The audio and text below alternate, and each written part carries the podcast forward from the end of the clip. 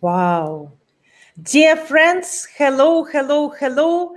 I have a very amazing person, Jim Cathcart, with me.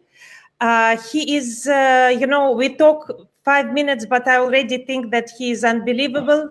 Uh, I am so sorry that we don't have good internet connection for my audience to show how great he is. So let's hope at least we have few seconds to introduce His Highness Jim Cathcart, the author of 20 books. Uh, the books are called Relationship Selling and the concept of relationship selling. His books are translated in many languages and he's very popular in China. He traveled in 23 cities and he spoke to 10,000 of young business people. He is very young. Yep.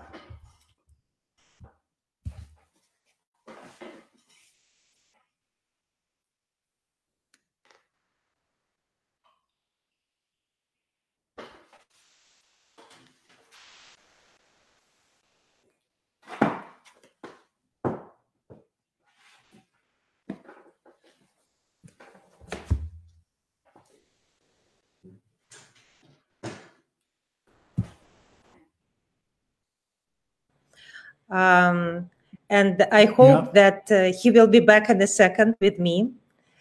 Uh, yes, thank you, Jim, for being back. Can you please tell me what makes you young and powerful, please?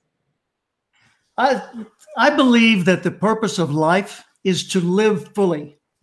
You know, if you think not in a religious sense or in a scientific sense, uh, but rather in a biological sense, every living thing, every plant, every animal, every cell, it's trying to live as fully as it can. Even diseases, they're trying to find food and live as fully as they can. So the purpose, the genetic purpose of a living entity is to live fully. Well, take that to the human level and apply it. What's the purpose genetically of our life? To live fully. What does that mean? It means to live physically, mentally, interpersonally, spiritually, financially, emotionally, and uh, in business and socially to live as fully as we can live. What does that mean? It means find ways to be more alive. That's something I've done for as long as I can remember now as an adult. Um, I, I look for things that give me joy because it's my assumption that the, the way I know I'm on the right path is because it feels good, it has meaning, and I can prove that it has value to other people. So the more I do of things that are good for other people and that feel good to me, that make me feel like my life is meaningful, the more I can do that, the more alive I will be. So I help Uh, people to learn and to grow, and I and I also have a lot of fun. I I play my guitar and and perform. I ride my motorcycle. I run mountain trails. I get together with friends and talk about great ideas, like right now. Uh, Jim, tell me, please, you wrote the book Relationship Selling. Yes. Tell me, please, what do you mean by this word, relationship selling? How can be any relationship in selling? Because these are contradiction already in the name. Exactly. Many people felt when I first wrote the, I wrote, I've written nine times this book. Um, the first time I wrote it was in the 1980s, and people said, those two words don't go together relationship and selling. Relationship is friends or man and woman, uh, it's not for business. And I said, no, there are forms of selling. One form of selling is what's called transaction selling. That's where I simply try to give you a product and get your money. Well, that can be done by a machine, a kiosk. You go, you put in your money, you get your ticket. That was a sale, right? Transaction selling. Many people approach professional selling in that way, and they don't seem to put any value on the, the connection they have with the other person. In relationship selling, you assume that the purpose of selling is to help people and profit from doing so. To help people and earn money by, by helping them. Okay. Then the purpose of selling is not to make money. The purpose of all or the or the product of all forms of business is to make money. But the purpose of each business is different.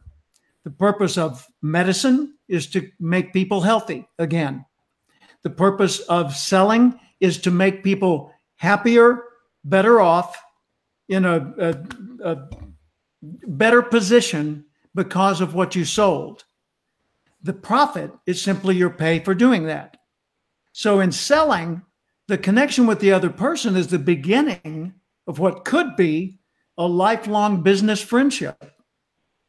You could get not only today's sale, but all future sales from that person. For example, if I sell cars, automobiles, how many automobiles does a typical person buy in their lifetime? In the United States, that would be many, many automobiles over many years.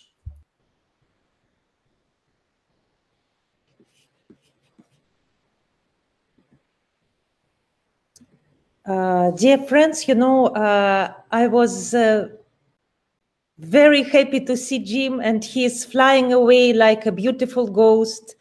And you know, this is the time normally we stop uh, our streaming, but you know, in this case, I'm so much interested in that person that I don't want to lose him. You know, even though. even though even though i know that it's not possible to talk when there is no internet connection but uh, mm. i want to know something so much that i cannot leave that person to america I cannot him go to America, you know. I want him to stay with me. So, Jim, so you saying that this selling is more like a relationship, it can go for all your life. If you can become a friend or at least a person who is very much connected with the customer, it's not just selling, it's just staying with him. But imagine you cannot stay with 10,000 people in relationships, then you will be exhausted. How you will balance it? Well, first off, there's a difference between a social friendship and a business friendship. In a social friendship, you're expected to spend casual time to, you know, spend time together that has nothing to do with business. In a business friendship, it's a trusting relationship based on giving value and being paid. If they stop paying, friendship ends. If you stop giving value, friendship expires. So the nature of the friendship is to provide value. And you can provide value to 10,000 people, but not as personally as you can for 10 people. And so there will always be an inner circle of people with whom you're very close and an outer circle of people with whom you have shorter connections and communications. But beautifully, the internet has allowed us to expand that communication through video, through webinars, through podcasts. So there are ways, if you think the relationship has value, I want to give value through this relationship, then it changes everything else you do in business for the better. You told me that you're around 75 years old yeah if i yeah. Uh, and you're going up the mountains you're driving the motorcycle and even you're managing to help a lot of people during pandemic times. You talk uh, uh, by zoom with uh, young people. And why people uh, why you have more power than young people? Well when i was younger i didn't have more power. When i was younger i was fat. I, I weighed 50 pounds more than I weigh now. I weigh 150, 150 pounds. And in 1974, I weighed 200 pounds. So one third more of me. And I smoked cigarettes and I never exercised. And I had a small job and didn't have big dreams. But then one day I heard someone on the radio, a podcast like yours, and I was inspired by what the man said. And I started to change my life. And I became more physically fit. I lost all that excess fat. I stopped smoking. I started setting goals. I started reading books like all the the famous books Think and Grow Rich by Napoleon Hill, The Power of Positive Thinking, How to Win Friends and Influence People, many other books. These are old original books. Yeah. And, uh, Uh, Jim, that changed my life.